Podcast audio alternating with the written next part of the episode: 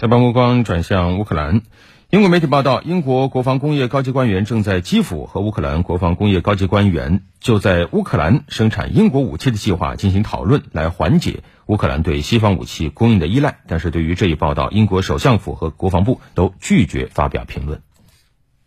高管已前往乌克兰，打算成立合资企业，获许可后在当地生产武器和车辆。包括法国和德国在内的其他欧洲防务公司也在与乌克兰谈判。英国企业不希望被竞争对手打败。报道指出，成立任何合资企业都可能需要英国首相苏纳克的签字。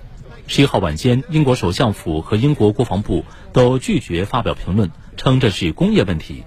报道分析称，乌克兰希望获准自行生产西方设计的火炮、车辆和武器，而不是从西方手中购买它们。